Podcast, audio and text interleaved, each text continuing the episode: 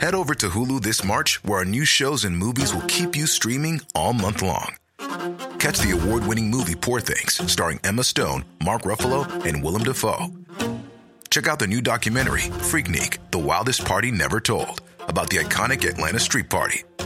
And don't miss FX's Shogun, a reimagining of the epic tale, starring Anna Sawai.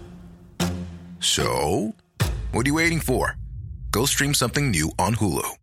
A lot can happen in three years, like a chatbot may be your new best friend. But what won't change? Needing health insurance. United Healthcare Tri Term Medical Plans, underwritten by Golden Rule Insurance Company, offer flexible, budget friendly coverage that lasts nearly three years in some states. Learn more at uh1.com.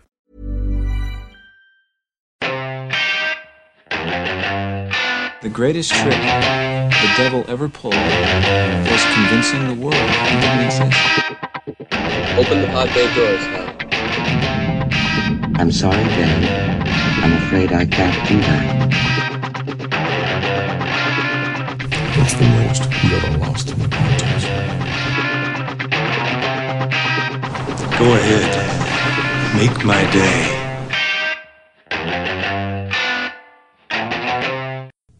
Hello and welcome back to another episode of Black Hole Cinema. In fact, it's number 21 this week. Um, joining me is Mr. Owen Hughes. Hello. Uh, Miss Emma Platt. Hello. And the man himself, Tony Black. Howdy. I almost forgot to introduce myself. It's Dan Taylor. I'm back again, unfortunately, for you this week. We will be reviewing Chappie, Still Alice, Rec 4, Apocalypse, uh, Kill the Messenger, and Tony will mercilessly rip apart unfinished business right at the end. So keep listening for that one. Owen, you're going to kick us off and talk about Chappie. The deployment of the planet's first robotic police units became the focus of the world in 2016. Drop your weapons. You're under arrest. Vincent Moore is a former soldier. The problem with artificial intelligence is it's way too unpredictable. The Scout's creator, Dion Wilson, sees a rich future. What interests me is a machine that can think and feel. Yeah, I'm going to try. Uh, and I apologise if I sort of randomly cough and splutter through this, but as you can probably tell from my voice, I've got a bit of a cold at the moment, so I will try and get through it without choking to death. But anyway, yeah, so Chappie is the latest film from uh, South African filmmaker and director Neill Blomkamp. Uh, it's also written by Neill Blomkamp with um, a guy called Terri Tatchell, whom he worked with on District 9, a film for which they were both nominated for an Oscar for Best Adapted Screenplay as well. Although apparently they didn't work together on Elysium, which was uh, Blomkamp's last film, which he wrote on his own, actually. So it's kind of nice to know that they were working together on another project uh, in, in Chappie, because I don't know about you guys, but I bloody loved District 9. I was Mm. really surprised by it. I absolutely loved it. I thought it was fantastic. Yeah, El- Elysium was um, a letdown. Yeah. it, In comparison. I kind of liked it at the time, and then as it went on, I, you know, as time's not been much kind to it, I've gone off it a little bit. But I did like it at the time when I came out of the cinema, at least. So, um, but yeah, so um, also returning from District Nine, as well as uh, Elysium, actually, is Sharlto Copley, who voices the character Chappie, a conscious and uh, sort of naive, childish artificial intelligence who's inserted into the body of a defective police service robot in Johannesburg in the not too distant future. Uh, it also features uh, Dev Patel, probably familiar to a lot of people from stuff like Slumdog Millionaire, and at the moment the best exotic Marigold Hotel films, um, which he's currently starring in, in in the cinema. He's in everything right now. You can't you can't get rid of him. Yeah, yeah, but I kind of like it. I, I do like Dev Patel. You know, Last Airbender aside, that was an absolutely disgraceful film. Well, what was funny was I, I read an interview in Shortlist with him the other day, and even he said that that was awful. He went, I was in this awful film called The Last Airbender. I love it when people are just blunt.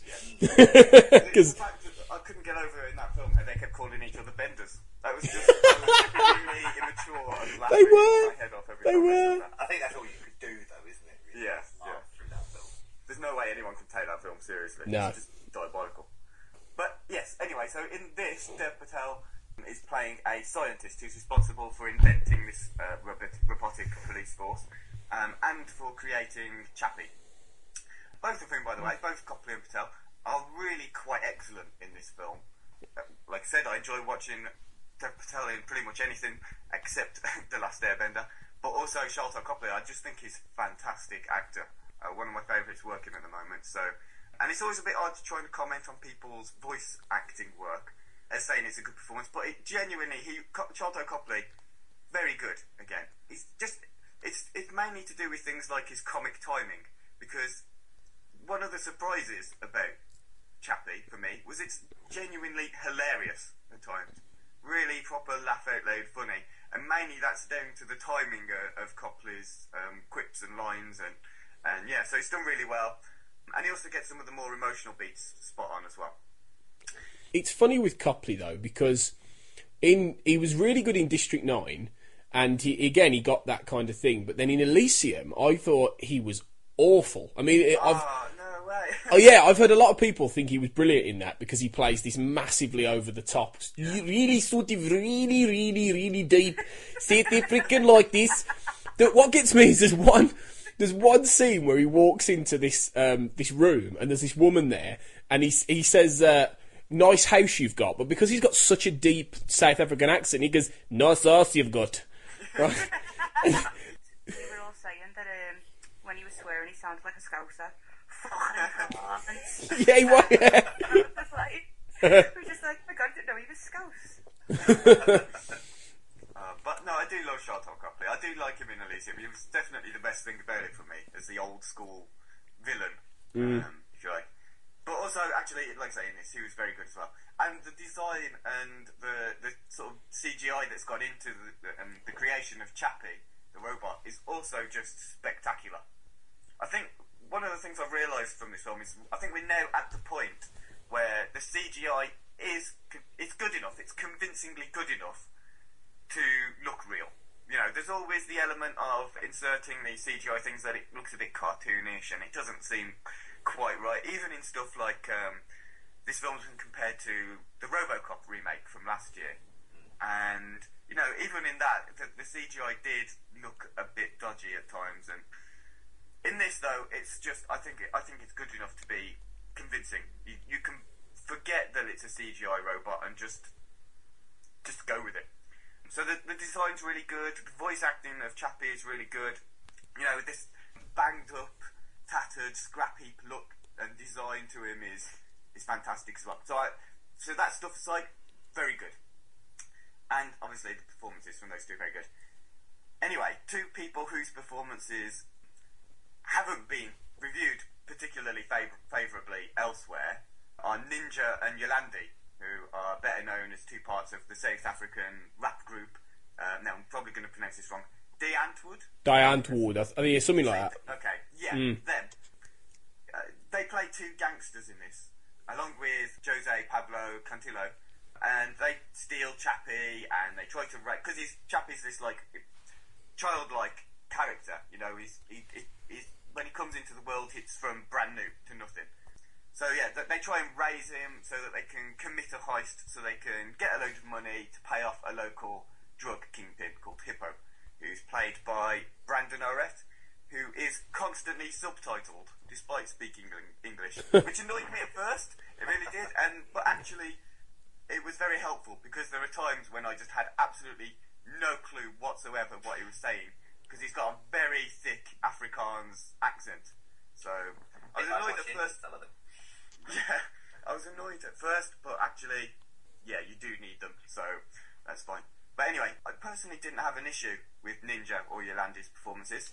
I mean, they're not exactly Bette Davis and Marlon Brando, you know. it's not like they're trying to be either. It's clear they aren't traditional actors. And there's, you know, there is a sort of melodrama about the way they play their um, respective characters, particularly in the case of Yoland- Yolandi, who uh, acts as Chappie's mummy, calls it calls him mummy, and you know she sort of mothers him and treats him as the child of the, their little family. But the world that Blomkamp's portraying is one that's really horrible and cynical and tough, and you know literally a dog eat dog world at one point is sort of the metaphor. And as the gangsters who live on the streets and commit petty crimes for a living, and are, they they act as our insight into this criminal underworld you know, one that does require such drastic police measures as these these police robots, these droids that are used. I think they're pretty much perfect for what they're what they're there for. Well, you know, you know, he built the film around Die Antwoord, because he had he, he basically was thinking of ideas for his for his next film, and he couldn't he couldn't really grasp it. And then suddenly, he'd been a big fan of theirs for years, and he bolted out of bed in the middle of the night, and he basically scribbled the idea of Die Antwoord raising a robot. And, and he, he shouted to his wife, he goes, this is my next film! Uh, and then he, that was it. That was the whole thing. He, he kind of built it around that idea. So it's interesting how that's, that's an important part because that was his, that was the kernel that started the whole thing. Yeah. It's a shame then that people are complaining about the performances of them because, um, to be honest, like I said, they're not actors. They don't look like actors. They don't sound or act like actors. But you know, they're, they're the window to this world, and it's interesting that the film is built around them because I suppose with the film's title being Chappie and it being about a, you know, a, an artificial intelligent mechanoid thing, that you'd expect it to be them. But it, it is mainly about Ninja and Yolandi, I think, and um, all the better for it, really. So yeah, as well as these characters, there are a couple of other big name actors attached to the film. Guys, are Sigourney Weaver as Patel's boss, but it, you know, in truth, she could have been played by anybody. Um, I don't think there's there's much to her performance there. Though it, I, I suppose it is worth mentioning how the character with the most power in the film, uh, who never holds a gun either, is actually played by a woman, which is kind of a pretty salient point to sort of put out there in, in this this world that's that's very macho and and ruled by these, you know, gun-toted, muscly gangster blokes. So yeah, so that's quite an interesting point I thought.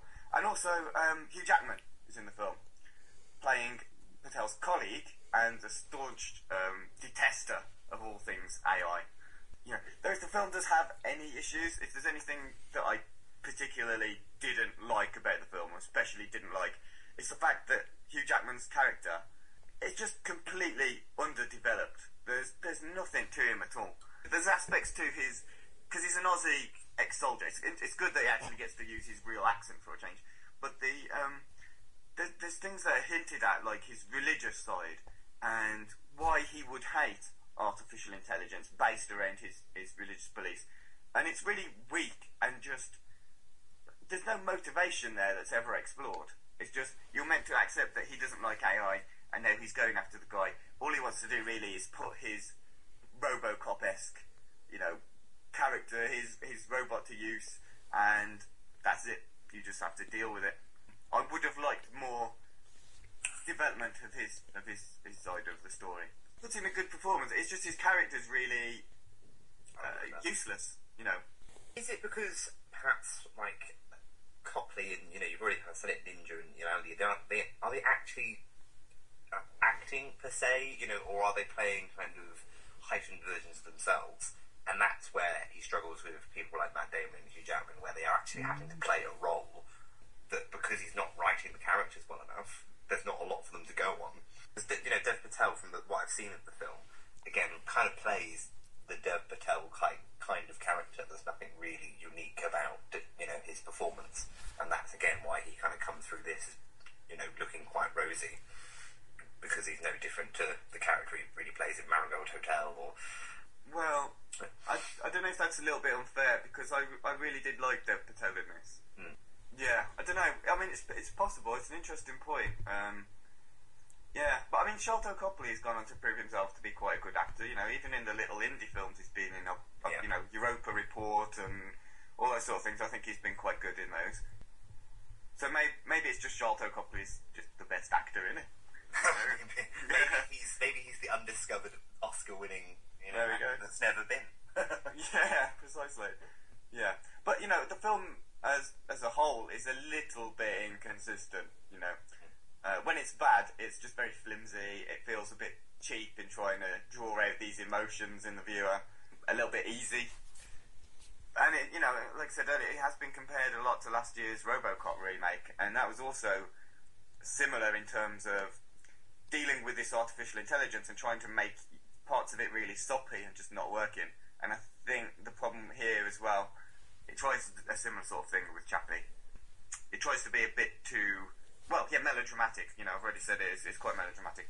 Not that there's anything particularly wrong with melodrama. I watch loads of Korean films and that's full of them and I love them and it's brilliant, but yeah, it's not really used particularly well here.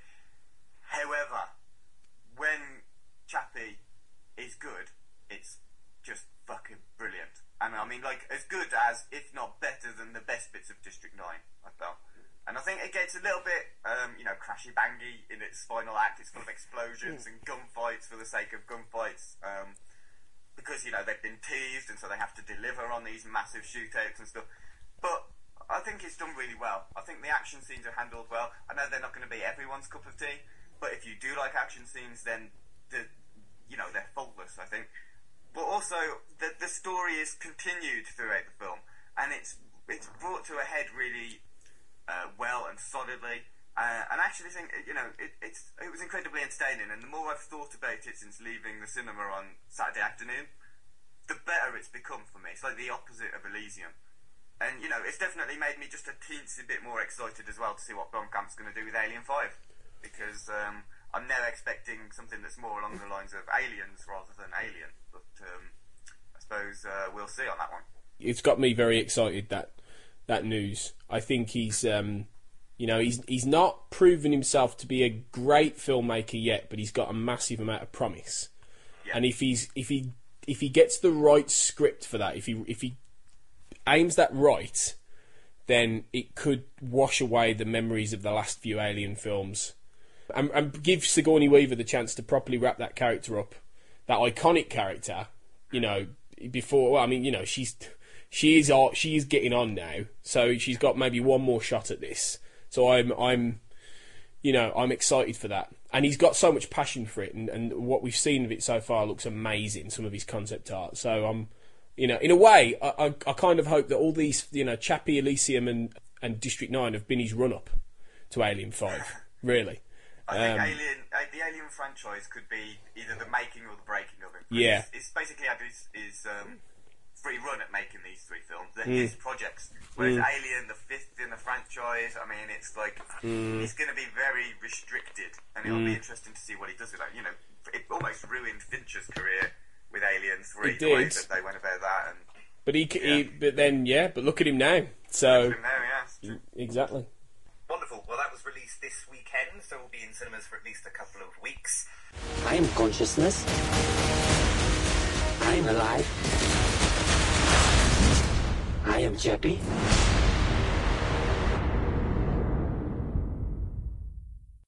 Owen will be leaving us now before he um, sounds increasingly like Barry White.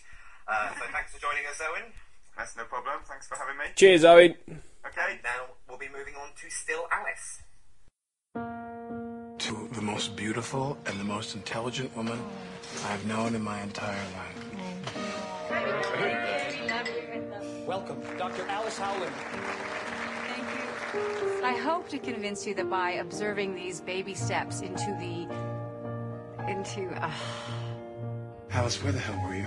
Went for a run. Well, I hope you enjoyed that because you completely blew our dinner plans.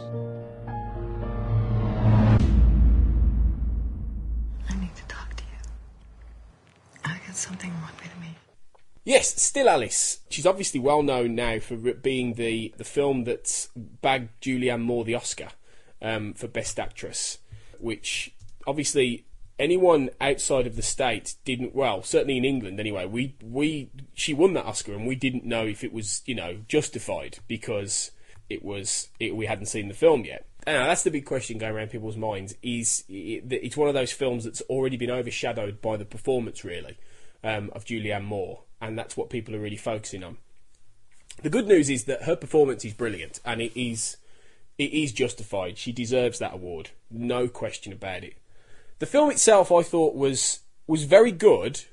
Not a classic film to go along with a, a potentially a classic performance, a, an excellent performance.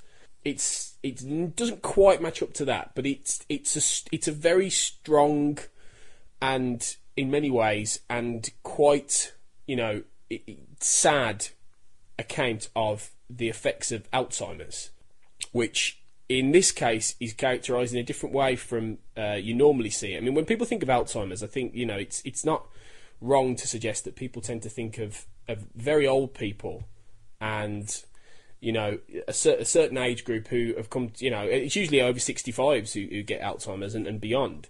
And it's that, seen that was Baldwin's reaction, wasn't it? He was like, "Don't be ridiculous." Yeah, exactly. And then and the whole idea of this is that the, there is this um, this condition called early onset Alzheimer's, and in this case, Alice, as played by Julianne Moore, is only fifty when she's when she starts to develop this disease. You know, she's a quite a respected college professor um, whose life has been dominated by words and and language, and she starts basically to lose her, her grasp on that, which to her is like you know a loss of, of breath almost. You know, it's it's part of her character, it's part of who she is, it's a massive part of who she is. So when she starts to lose the grasp of words and she starts to you know get lost uh, on, on her way back from home, it's it steadily begins to play on her that she's got something wrong with her. And what what is good is the film doesn't really mess about in getting into that. You know, it doesn't it doesn't take too long for her to be diagnosed and for her to tell her family. And what it does is really quite, you know, quite brutally to some extent hit home the consequences of this. You know, one one of the one of the big one of the, the scenes that really struck me was was a, around halfway in where she and her husband, who's played by Alec Baldwin, go to this um, cot- this this holiday place, and she she goes to the toilet and she can't find the toilet, and in her own house, basically in a house she's she's known for years and she's been in for years, and she can't she has no idea where the toilet is and she wets herself, and she just he finds her just completely confused and she just breaks down into tears as he carries her up and you can see obviously she's wet herself. And it's it's it's moments like that that are really really quite powerful actually and really quite desperately sad. And the other the other side of it that, that's that's really hard to see is that it's it's a genetic condition. So she has to yeah she has to break it to her daughters. She's got two daughters played by Kate Bosworth and uh, Kristen Stewart. And she, and a son yes and a son. Who she who she has to um, break it to that you are more than likely going to have this disease as well. They're all they're all in their twenties, thirties, so they're young. You can find out, you can decide to find out or not. And Kate Bosworth's character, who's the far more sort of, she's a bit older. She's very much a, she's got her husband. She wants to have a baby. She's quite, you know, traditional in her ways. She finds out the son. What, what does the son do, Dan? He, he does. Basically, um, Anna and Charlie do, um, and Kristen Stewart's character Lydia decides not to. she want to know. she decides not to yeah and it's um it's that whole thing of you know you do end up thinking of someone who's 33 this year and if i was told by my mother that I may well get alzheimer's you know and i may well get it i may well have it already i don't know if i'd i don't know what i'd do. I don't know if i'd want to know if i wouldn't want to know. So it's quite it's quite sobering for someone of, of my age let alone somebody who's in their 50s to be watching this film and to think about that. And that's one of the big things it does. The uh, Richard Glatzer in Wash Westmoreland, uh, who wrote and direct this film, they really do. It's based on a, a, a best-selling novel by Lisa Genova.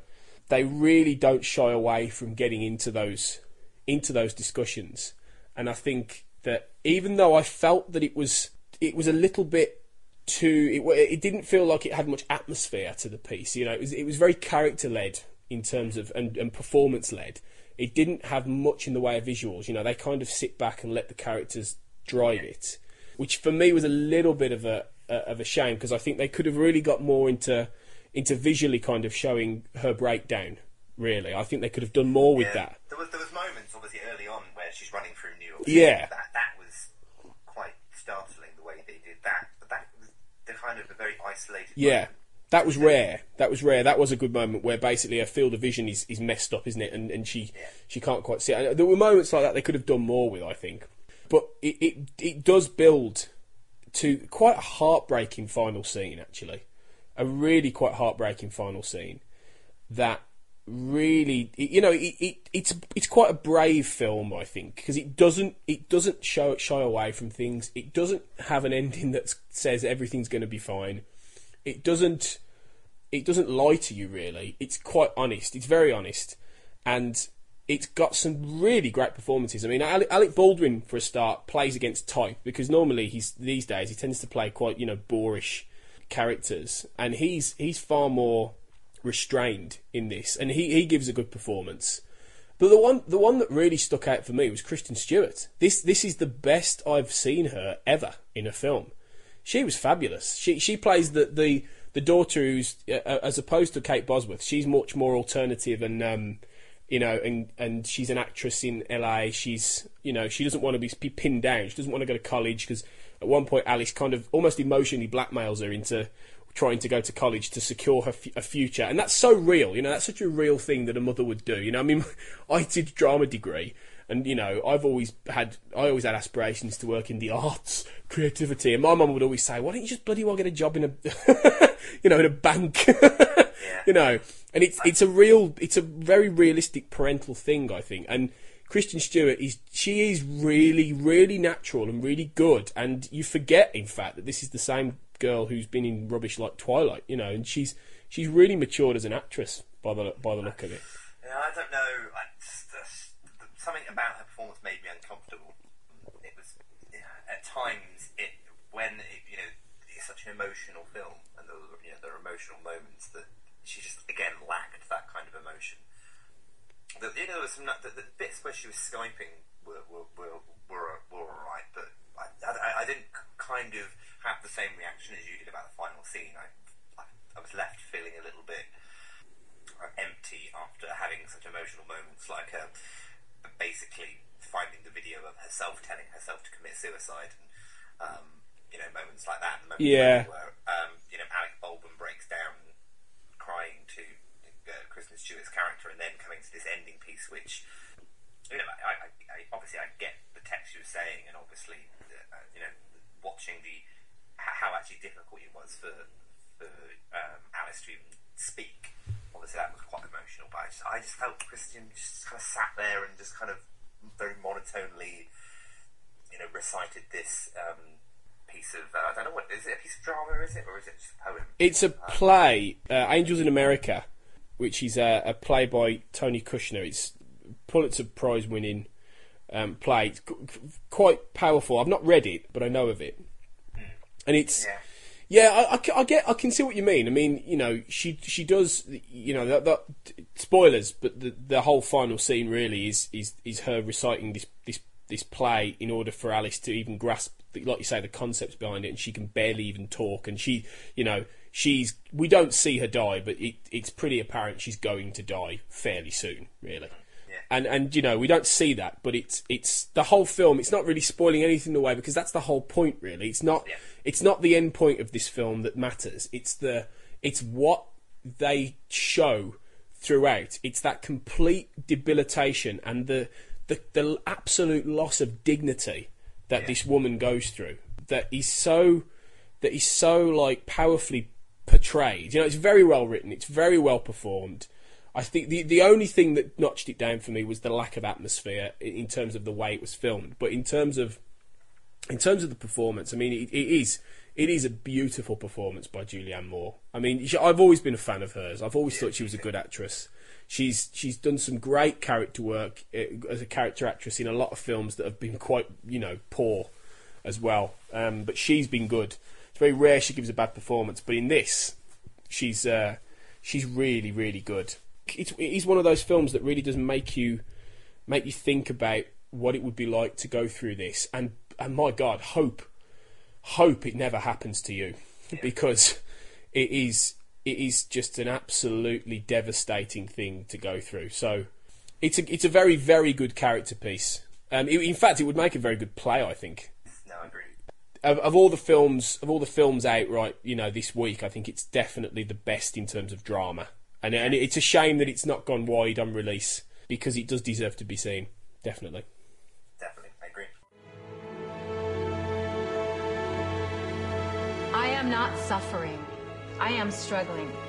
Struggling to be a part of things, to stay connected to who I once was. So live in the moment, I tell myself. It's really all I can do. Live in the moment. Okay, okay. Well, before we kick off with the next review, we're going to briefly chat about the well, massive news, I guess you can call it, uh, of this week, which was the release of the third uh, trailer for Avengers: Age of Ultron. Tony's going to somewhat take a backseat on this one. Yeah. He's, he's choosing to save himself. I uh, yeah. I am. I, I I've intentionally not watched it. More for me because I want to I want to experience the film as cold as possible. But now you two are probably going to tell me. Well, yeah, and make me make me immediately go and watch it. Yeah, I, I sh- well I probably will after this. so go right ahead. So Emma, what did you think? Oh my god, it was. Yeah, I'm, I'm so stupidly excited about this film, and this just there was enough new footage in it. Yes.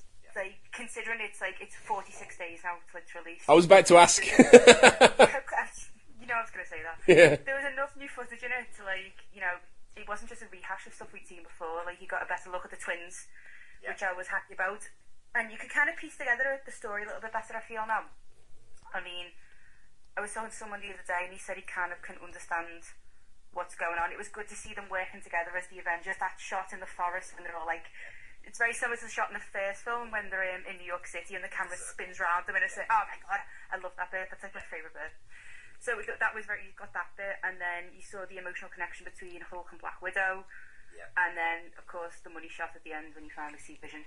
Ooh. Oh my god! It still it still feels like there's more.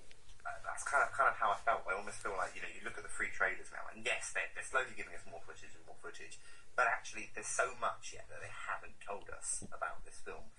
You know, you've also got Ulysses Klaue, who we've just seen a clip of. You know, not just going to Yeah. pop up. I'm you know I'm assuming, and again we've seen a clip of Vision, and so you've got you know those elements, and you know there's more to it as well. You know, we basically we were kind of spoiled by the fact, particularly in the first two trailers, it very much concentrated on the Hulk versus the Hulkbuster um, Oh, Iron yeah. Man suit, which surely is just going to be the first 20 minutes. That's going to be over and done with in you know in 20 minutes. This is a two two and a half hour, three hour film, so we've got a lot more, I think, to Someone to said when you look back at the, I think it's the second trailer, when the Hulk is fighting the Hulkbuster, the Hulk's eyes are red, and we saw Scarlet Witch's the Scarlet Witch. I call that every time.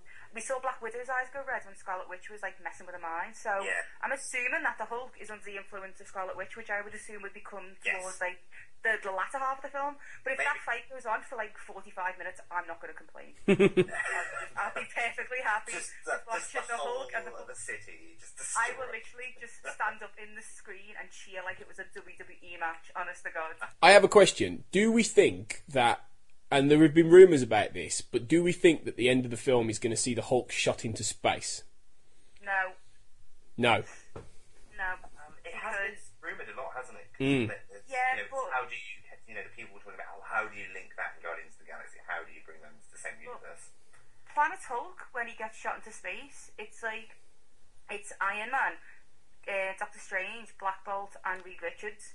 So I don't think like it was kind of like a group thing, and that's why in like World War Hulk he comes back and he's like, right, you for a fuck now, piss me off, not for out the lot he is.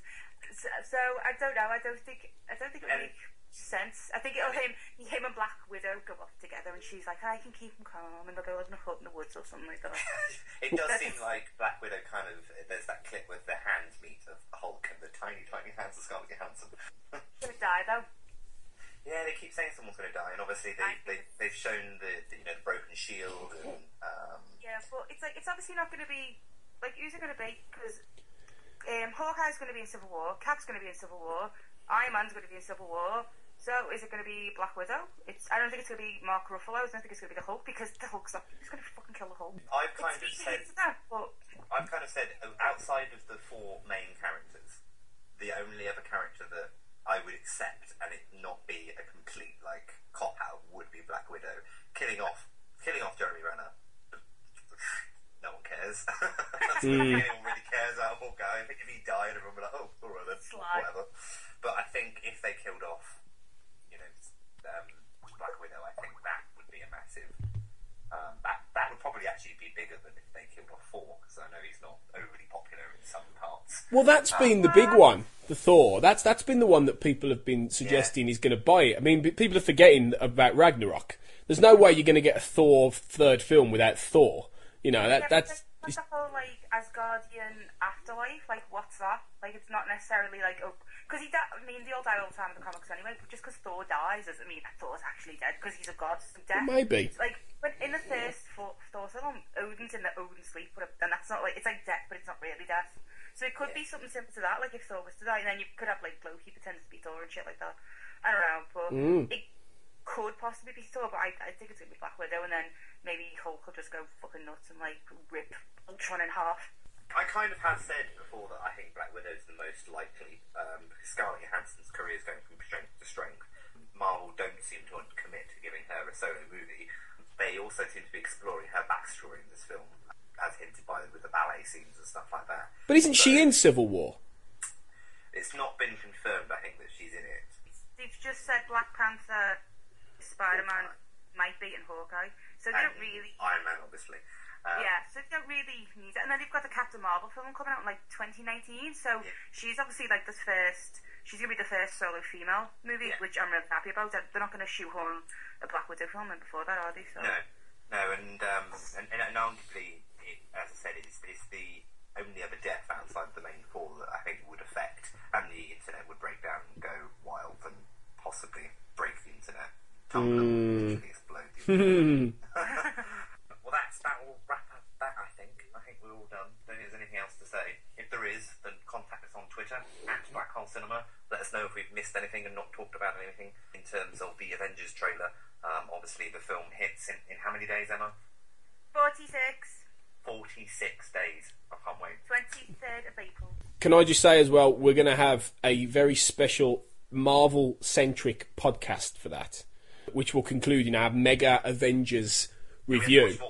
Yeah, for that, we're going to have the most guests as well. I'm thinking five or six guests to, to round out an Avengers Mega special. So. Yes, so keep you know you two obviously will be involved, but you know just keep that guys that is coming. Yeah. Don't expect me to make any coherent sense during an Avengers 2 review because I'll probably just be weeping the entire time. Some sort of nerdy breakdown. I need my books to translate. Would not expect anything less.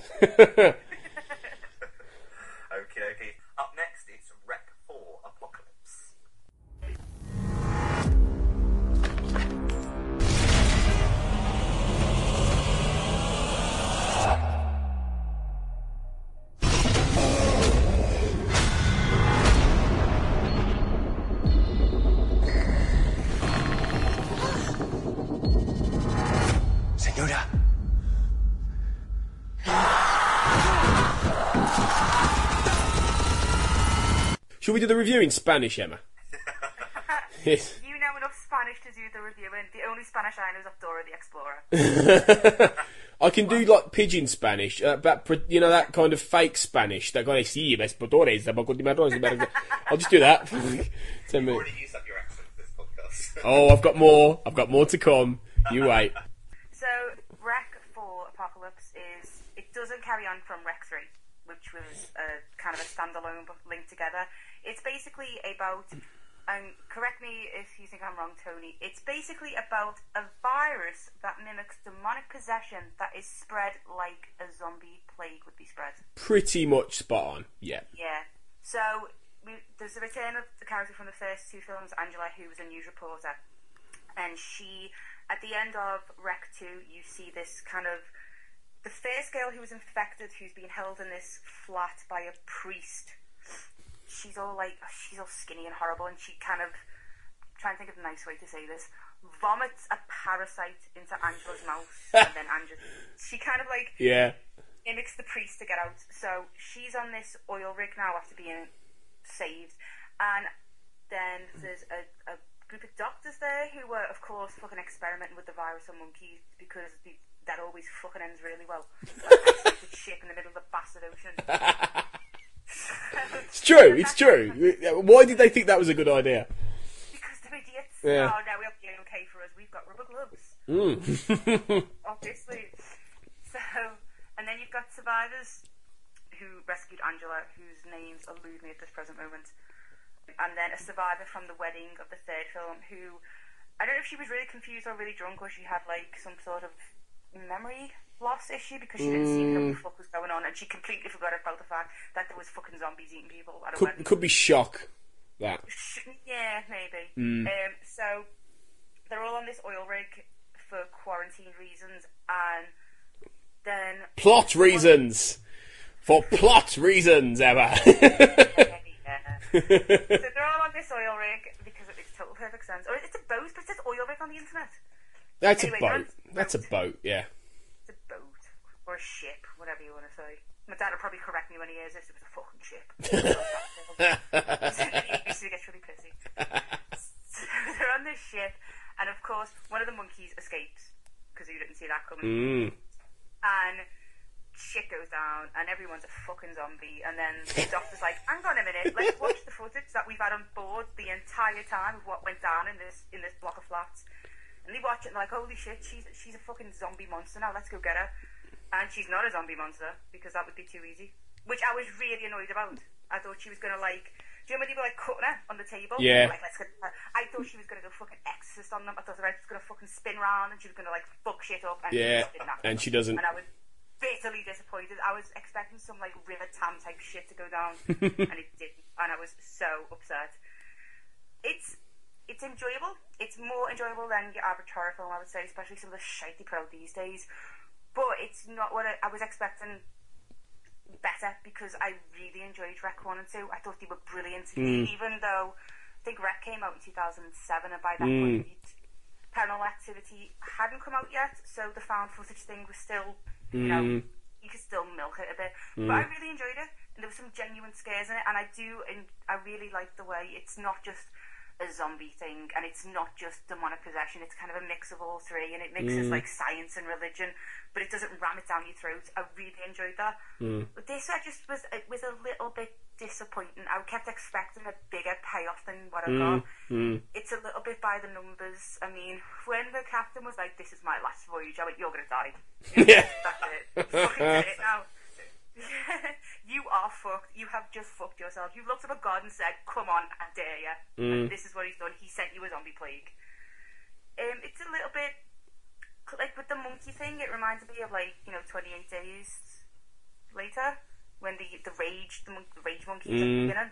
Like I don't know. I was expecting something more, but that's not to say that it wasn't enjoyable because it really was. I'm glad they dropped the whole found footage thing, so they still kind of used it a little bit with the cameras and stuff. And you've got the whole sneaky, sneaky government organisation and the, you know. But I really, when you find out that it's not here anymore, I was really disappointed Mm. because I'd been waiting to see what was going to happen from Rec Two. Yeah. Rec Genesis is a completely different film, and I didn't get that payoff at all.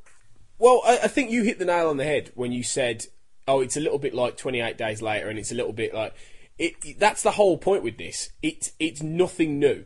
The the whole thing the whole thing with Rec. I completely agree with you about Rec One. Rec One was brilliant. Rec One was terrifying. One of the best found footage films, horror films that's out there, bar none. It was fantastic. Rec Two didn't do quite the same for me, but it was it was very good.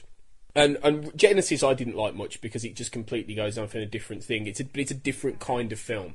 So you know, but but Rec Two, the end of Rec Two, like you said, very much promised something that this film does not deliver at all. You know, with um, Angela Vidal, I think I'm trying to say it in Spanish. She's she, Angela, they call her Angela.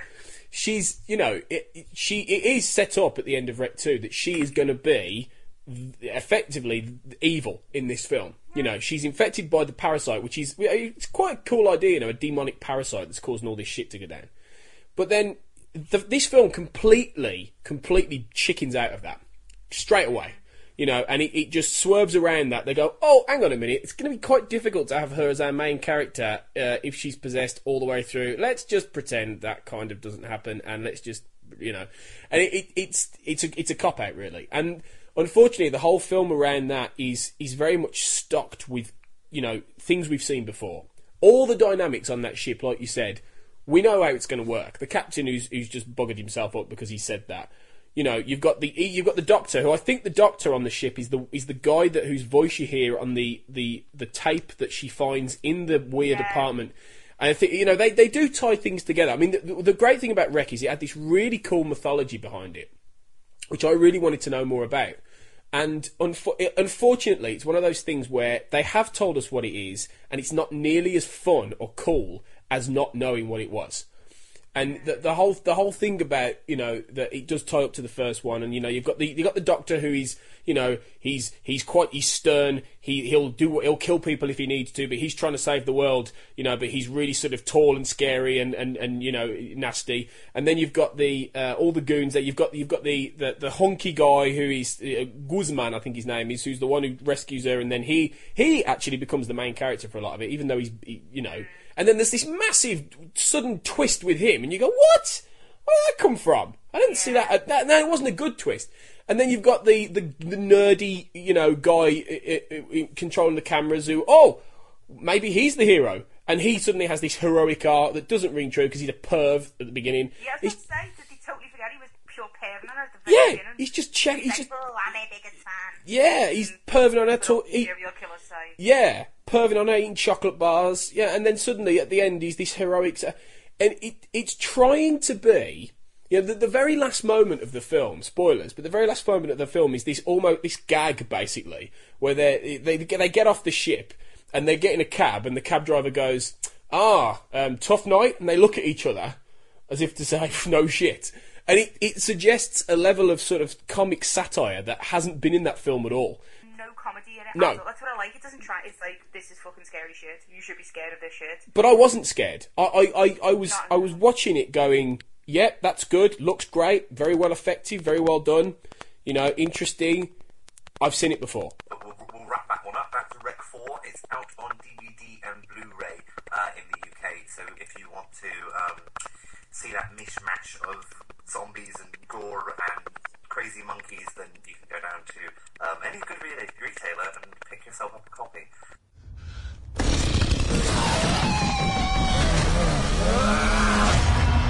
Rec 4 Apocalypse.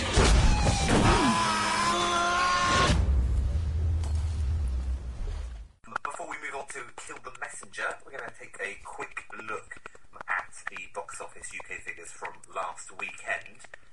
Um, you'll be glad to know, Tony, that the theory of acting is still hanging on at number 10. Yay. Nine weeks um, in the chart. Probably the last time it's going to be in there, though. Well done, Eddie Redmayne. So to be fair, that's, nowhere near. Just two descending is nowhere near. Um, Oh, what a so shame. It, it, it ellipsed, he ellipsed himself um, there. um, unfortunately, a film that is still there is The Wedding Ringer. Ugh. That's into its second week at number nine. Uh, a new release, It Follows, is it number eight? Um, Yes, I, and I still haven't seen that, and uh, you know the lads were, were raving about that last week, and I'm glad that's got in the top ten because that sounds like it's a well deserved to be seen. well, I'm sure you'd have rather watched that instead of the number seven, which is The Boy Next Door, um, which you very God. like, Tony. Shit. Uh, something that certainly isn't shit. At number six is Kingsman: The Secret Service. Yay. Uh, still hanging on, five weeks now in the chart. Um, and actually done surprisingly well over in America. Actually, I believe uh, it's currently the third highest-grossing film of the year. And people are still going on about that bloody bomb joke. You know, Still are those that are asking I, I liked Mark Millar's um, response to this because he was asked about it and he basically just went, "Yeah, well, I've had nothing really to do with the film, so I, it's just floating above me like a, like a cloud," you know, as if to say, "Just shut the fuck up about this. It's not a big deal. It's a bum joke. Move on." Well, we're then into number five. It's the first kids movie um, in the list. It's Shaun the Sheep. Hey. Um, Aardman. Uh, it's in for the fourth week, and I imagine it will probably hang on from right up until Easter. Let's uh, hope so. Maybe even beyond. Uh, just above it, at number four is Big Hero Six. Hey. That's good. Woo. Another new. Number three is Will Smith's Focus. Yeah, and, I, and I'm glad about that because that's a that's a nice little film. That's better better film than I thought it would be. So yeah, it's good good to see that's that's done all right. Yeah. I have to admit, I haven't seen it yet, but it, I did just think, oh, please don't be crap. No, it's not. It, it's be more Will Smith rubbish. it's not. It's his, it's it's not a brilliant film, but it's his best one for a while. So yeah, it's worth worth look. It's worth a look. Thankfully, it's been knocked off the top spot. Fifty Shades of Grey, number two, uh, it's unbelievably taken 156 million pounds um, so Oh. far worldwide. I'm not surprised at all. And currently tops the uh, box office worldwide. Followed slowly behind by the SpongeBob movie, so I imagine that will probably sneak in. UK. Excellent. Uh, So yeah, but fingers crossed. Personally, I think it- it'll be good that if SpongeBob beats it because SpongeBob of the two is easily the more realistic. So you know, it'll be good if that, if that gets there. Um, and in at number one, the guys talked about it last week in Tony's best Uh, is the second best exotic Marigold Hotel. The second very best set what uh there's marigold uh, yeah. Well, I was because I was getting increasingly drunk I couldn't say it properly. I, I just go hotel one. the hotel the hotel one.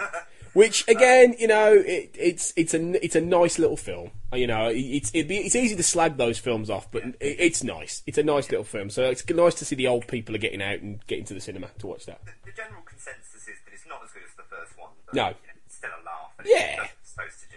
yeah it's um, nice And it's better than that than Fifty Shades of Grey. Oh God, yeah. It's it's n- it's a much nicer, in a much nicer, perhaps even more romantic film than that. So no, no, it's good, good choice. Yep. So that is the box office top ten from last weekend. So up next is Kill the Messenger. Gary Webb, San Jose Mercury News. You believe in conspiracy theories, Gary? No, I don't believe in conspiracy theories. Conspiracies, yes. If I believe it, there's nothing theory about it.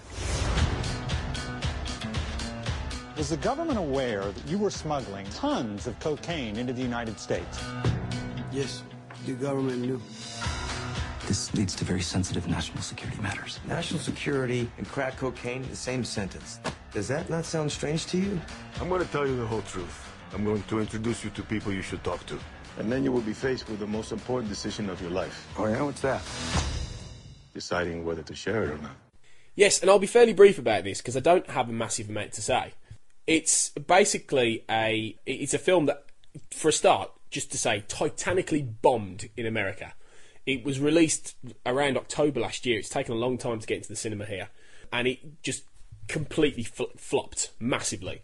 It's it, the reason probably is a various different few factors. For a start, it's got Jeremy Renner, who for some reason people seem to think is is a is a leading actor, and I I don't really think he is. When I look at him, I just think he's like an American Daniel Craig lookalike who's wandered onto a set and somebody's given him a lead role.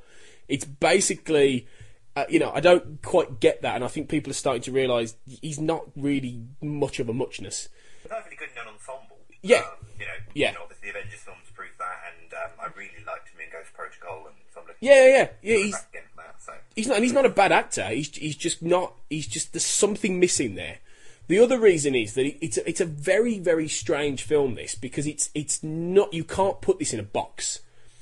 It's basically a not, I'm not quite a biopic, but it's a, it's a telling of, of a guy called Gary Webb who was who was a journalist in the mid '90s who pretty much stumbled into this this quite huge cover up that the US government had perpetrated, which was effectively to do with uh, it's going back to the 80s really. There's, there's more of a complicated history about it but in, in essence the idea is that this guy and this is a true story this guy uncovered that the US government the CIA in trying to trying to stop Nicaragua falling to communism with the Contras, and there was this whole thing in the 80s about the Iran Contra deal that Reagan did. They basically allowed the Contras to pretty much create the modern American drug trade.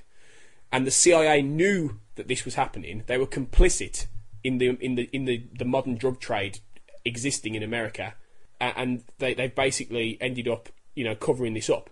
And he stumbles into this, and it ultimately becomes that he, he's he's got this family set up, and he starts to suffer a misinformation and smear campaign by the CIA, who are basically saying to him, "This is a, a problem of national security."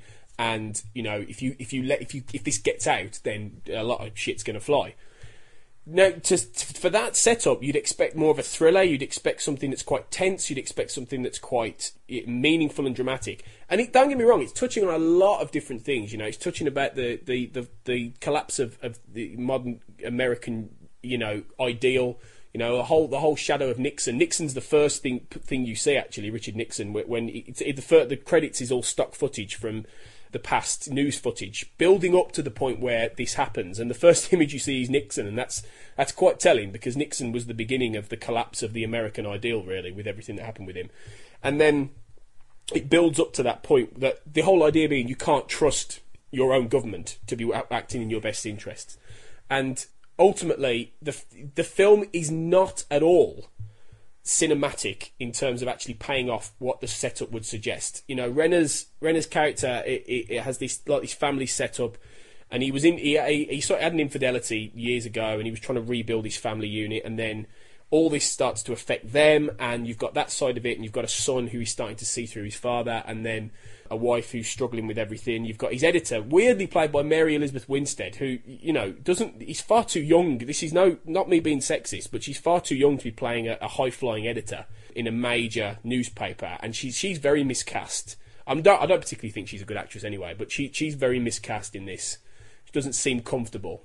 And then you know it's got it's got a fairly decent supporting cast. You know, it's got people like Oliver Platt. It's got Michael Sheen. You know, it's, it's got these people who crop up. Um, uh, Andy Garcia. They crop up in these very small roles that don't really go anywhere. And Renner's character ultimately gets to a point where he's you're supposed to feel his his isolation. You're supposed to feel that he's he's struggling. You're supposed to feel that he's being pressured in order to, to keep these secrets, and you don't. And it's it's very pla- very staid. The director is a guy called Michael Cuesta, who is best known for television. He's not done many films, not nothing major. He's directed quite a lot of episodes of Homeland, and there's a very television style to this. It doesn't feel like a movie at times. Ultimately, felt like one of those films that's got a lot of important things to say. Crucially, this whole thing was effectively forgotten because it, it, it all came out around the same time as Clinton and Monica Lewinsky which, if people don't know, that was when Bill Clinton in the mid '90s was was um, found to have been getting a blowjob from his secretary, and that was that was a massive scandal back then. That that almost sums up the '90s really, because after the first Gulf War, the '90s almost feels like the calm between two storms. You'd got the end of the Cold War at the very beginning of the '90s, and the the first Iraq War, which was you know fairly small scale, and then you had 9-11 happened at the beginning of the zeros of the 21st century and there was that 10 year period where the biggest scandal was clinton getting sucked off you know. And it, it, do you know what i mean? It felt like a little bit of a gap between the old soviet communist power and the, the modern terrorism. And it's quite it's almost like a quite a quaint decade. But you don't feel that in the atmosphere of it you know. There's the suggestion of that but it doesn't really fully come across and you know it is it is a, it is an important film in a sense because it's it's shining a light on something that was buried and that has been buried. And you know if it really was fully to be proven and it was never fully proven you know a few people lost their jobs. The head of the CIA ended up quitting. It was you know it would be a massive massive thing. Crucially spoilers crucially Gary Webb killed himself about 7 years after all this happened because he loses his job ultimately through all this because he stands up for his principles and he ends up killing himself. I don't think there's any suggestion that he was murdered, but you never know, you? At the end of the day, so there's there's this there's this pallor over it, but a bit like American Sniper, you don't see that happen. That that's just told afterwards. But yeah, you, you, I just got the feeling it was it, it, should have been a lot better than it was, and I, I appreciate what it was saying. It's an important film in terms of what it's trying to say. It just wasn't said particularly well. Well, that's that then. What'd you say? It's over. I'm not finished with it. I'm not finished. This is a true story. Some stories are just too true to tell. you be for the revolution? Uh, moving on, it's the moment we've all been waiting for. uh, Tony Black reviewing um, comedy in inverted commas, uh, unfinished business. I just landed a huge deal for you, and then you tell me I'm going to take 5% less this year? You are replaceable. You say that kind of stuff a lot, and that's why Brian Peters wrote you're a jackass on your parking curb. What the hell, Dan? That was one year ago. The next day, I started my own company. I only have two employees. One's too old, and one's too young. I've never been on a business trip before. I'm pretty jacked. Can you not say your whole name today? Because the client can lose focus. Hello, I'm Mike Pancake. What was your last name? Pancake? Like breakfast. It's Greek. It's delicious. Yum. The good news is we nailed a big deal, and we're traveling to Germany to shake on it.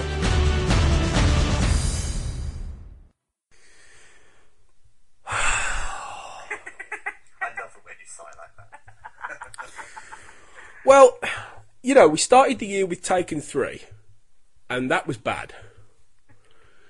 Then we wa- then we saw Into the War, Into the Woods, and that was quite bad. And then we had Mordecai, Mordecai, ooh, Mordecai, Johnny Depp, and that was bad. and then we had the boy next door with uh, J Lo and her classics. I'm a classics teacher. I study classics. No, you don't, J Lo. Just so, and that was bad. And Jupiter Ascending was bad, but it was good bad. You know, it was it was bad, Fantastic. but it was funny. Oh, and it had Eddie Redmayne's brilliance all the way. You know, so no, I you no. This basically made me wish for the heat death of the universe. and I don't know how else to put it. Really, it's it's it, it, there was there was I said in, in the review of Mortdecai I I knew it was going to be bad at the very beginning as soon as Johnny Depp spoke right? And all through that film it just it was just it was just a bad film you know it was badly made it was badly badly written it was but it but it at least had Johnny Depp and it at least had Paul Bettany who knew how bad it was and was trying anyway. And it was a bit colourful and a bit all over the place you know and it, and it was bad but it was it was stomaching you could stomach that and you know, Taken Three at least had Liam Neeson walking round. Well, yeah, walking because he couldn't run because they had to edit it to make it look like he was running. He's walking round doing that all the time. That was, you know, entertaining itself. But then you watch this, and immediately it's about as funny as getting, well, quite honestly, Alzheimer's, which isn't funny at all. It, it, it was, it was, it was just one of those things where you sat there all the way through, just getting increasingly annoyed at the fact you weren't laughing.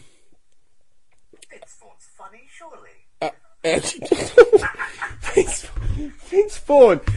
This is easily the worst thing that Vince Vaughn has ever done. I, I think. I mean, uh, it, it is. It, it, it's it basically it's it's this it's this idea that he's a businessman and he gets he gets into this row with Sienna Miller, and Sienna Miller, bless her, she keeps cropping up in things lately, and she's been in two good films this year, and she's a developing actress, and then she's in this, and she must be thinking, oh fucking hell, what, why did this have to come out now, you know? And she's basically this bitch of a boss who he ends up going, hey, I'm I'm going to prove to you that I can be a good businessman, and he goes off, and then he gets into the car park and he meets Tom Wilkinson, and my what, Tom Wilkinson! Oh my god, the last thing Tom Wilkinson was in was was Selma playing Lyndon B. Johnson and being brilliant as the one of the great one of the American presidents. Being a, and he's one of our finest British gentleman character actors. And in this, he plays a man who, in the first twenty minutes, orders a sex maid. Right? I am not joking. Right? And in the end, the sex maid turns out to be a, a, a, a, Portuguese genuine maid who turns out to be a fat woman who he just keeps checking out her ass. That's perhaps the one thing that made me smile in this. And the real maid goes next door to Vince Vaughn, the real sex maid.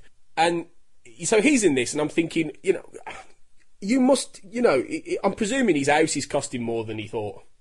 Because there's no other reason to do this except money. And then you've, so you got him, and then you've got Dave Franco, who you hire when you know you can't get James and Seth Rogen's busy and you know you can't get um, Jay Baruchel and you can't get Jonah Hill and all those guys. And Dave Franco's character, the o- the the whole idea of him is defined by one joke, and that's his surname. Do you know what his surname is? Do you know what it is? No, tell me. Okay. Well, let me cue this up because he speaks like this. He's all, all the way through really quiet because he's nervous, and he he just t- talks kind of like this all, all the time, and and his name is Mike Pancake. Yeah, that gap there, that gap there where you didn't laugh. Imagine that for ninety minutes. That is what it was. Mike, yeah, that that's Mike Pancake. And all the way through, they go to the lengths of saying, uh, "You, you can't don't say don't say your actual name in these meetings. Don't say Mike Pancake.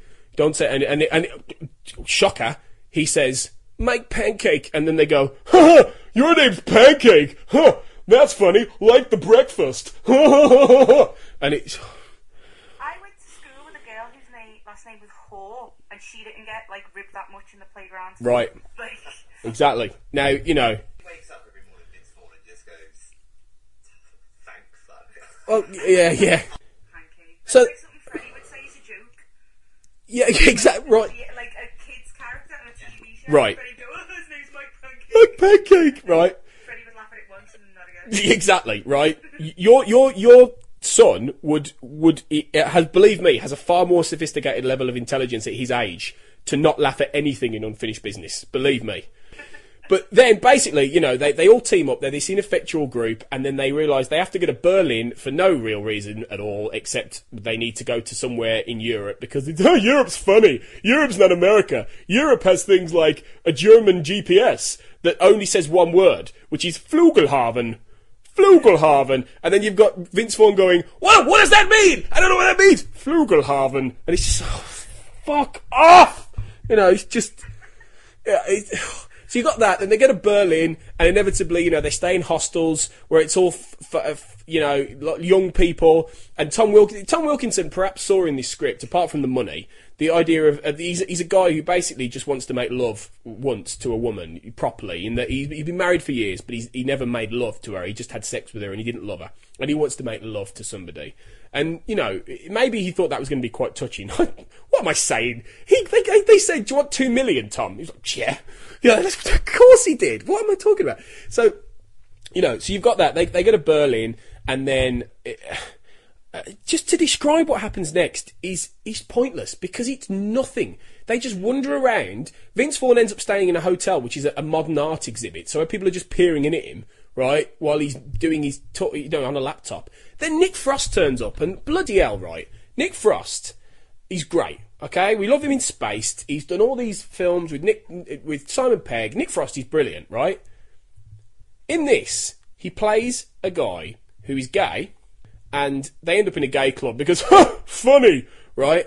And they end up in this. Vince Vaughn ends up in this toilet with um, German guys putting their dicks through glory holes, right? And they talk to him through the wall, but you, they only talk. You can only see their dick. And then Nick Frost turns out to be one of the dicks, and it's a massive knob through this. And I thought, is this what Nick Frost has come to now? That he's going to do a film where he puts what I presume isn't his dick, right, through a glory hole. Yeah, no, see, that, that was the one thing that st- um, stood out for me. The other one it's actually written by Steve Conrad, who did The Pursuit of Happyness, which I really. Yeah. The Secret Life of Walter Mitty, which actually isn't as bad as a lot of people said it was. Um, the Weatherman, which is one of the only films I can bear Nicolas Cage in. Um, and he makes shit like this, and the promotion back in 2008, which was equally awful. Yeah. It just seems like he has just.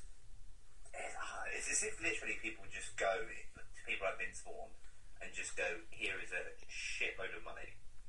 Just make anything." They Yeah. know it's going to make money.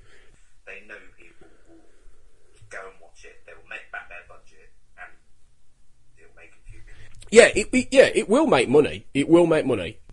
Uh, but I knew this was gonna. I knew this was gonna be bad. What I didn't expect was how bad this was gonna be. I didn't expect this to be literally ninety minutes of sitting there, just starting to sweat at how unfunny this was. Just sitting there thinking, I can't do this anymore. You know, I was just. And the, the big thing is to to point out this is not so bad that you need to see it bad. It's not one of those.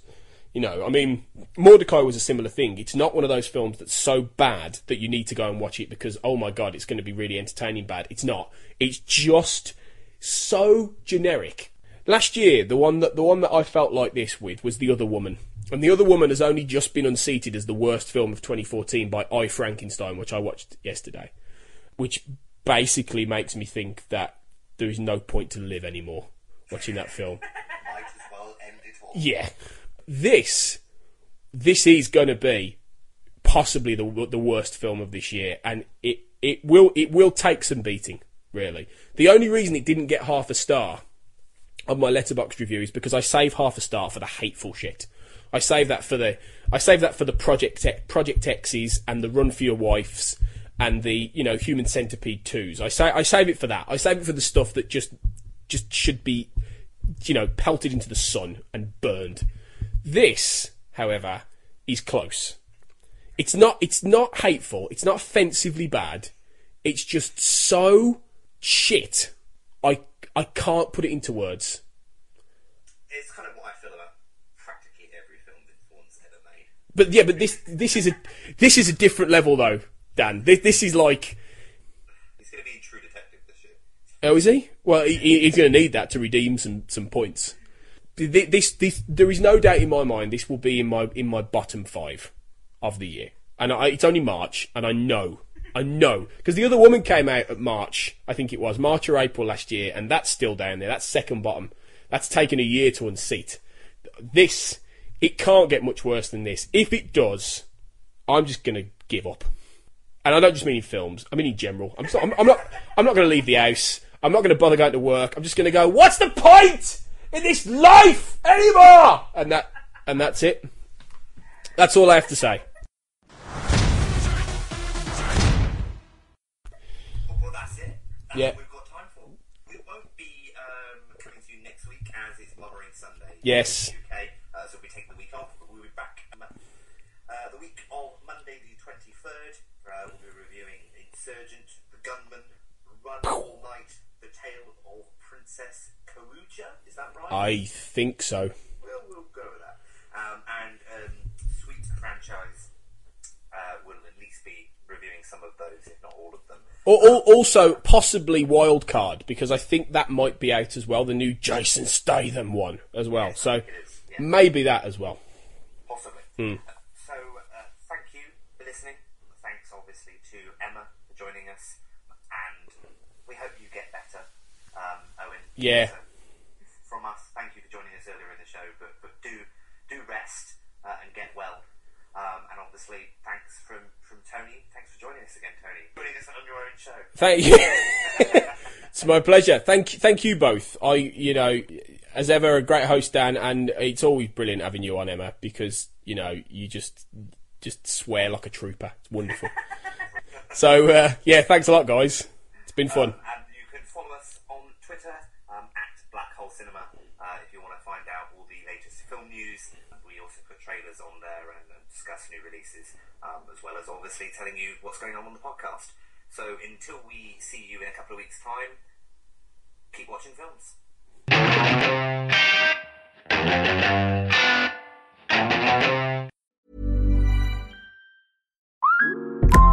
Instacart shoppers know groceries. They know that you can't make guacamole with rock hard avocados. They know how to quickly find those peanut butter pretzels you can never find. And they keep you in the know by giving you updates about your order along the way. Let Instacart shoppers help take shopping off your plate so you can get time and energy back for what really matters. Visit instacart.com or download the app to get free delivery on your first three orders. Offer valid for a limited time, minimum order $10, additional terms apply. Instacart, add life to cart.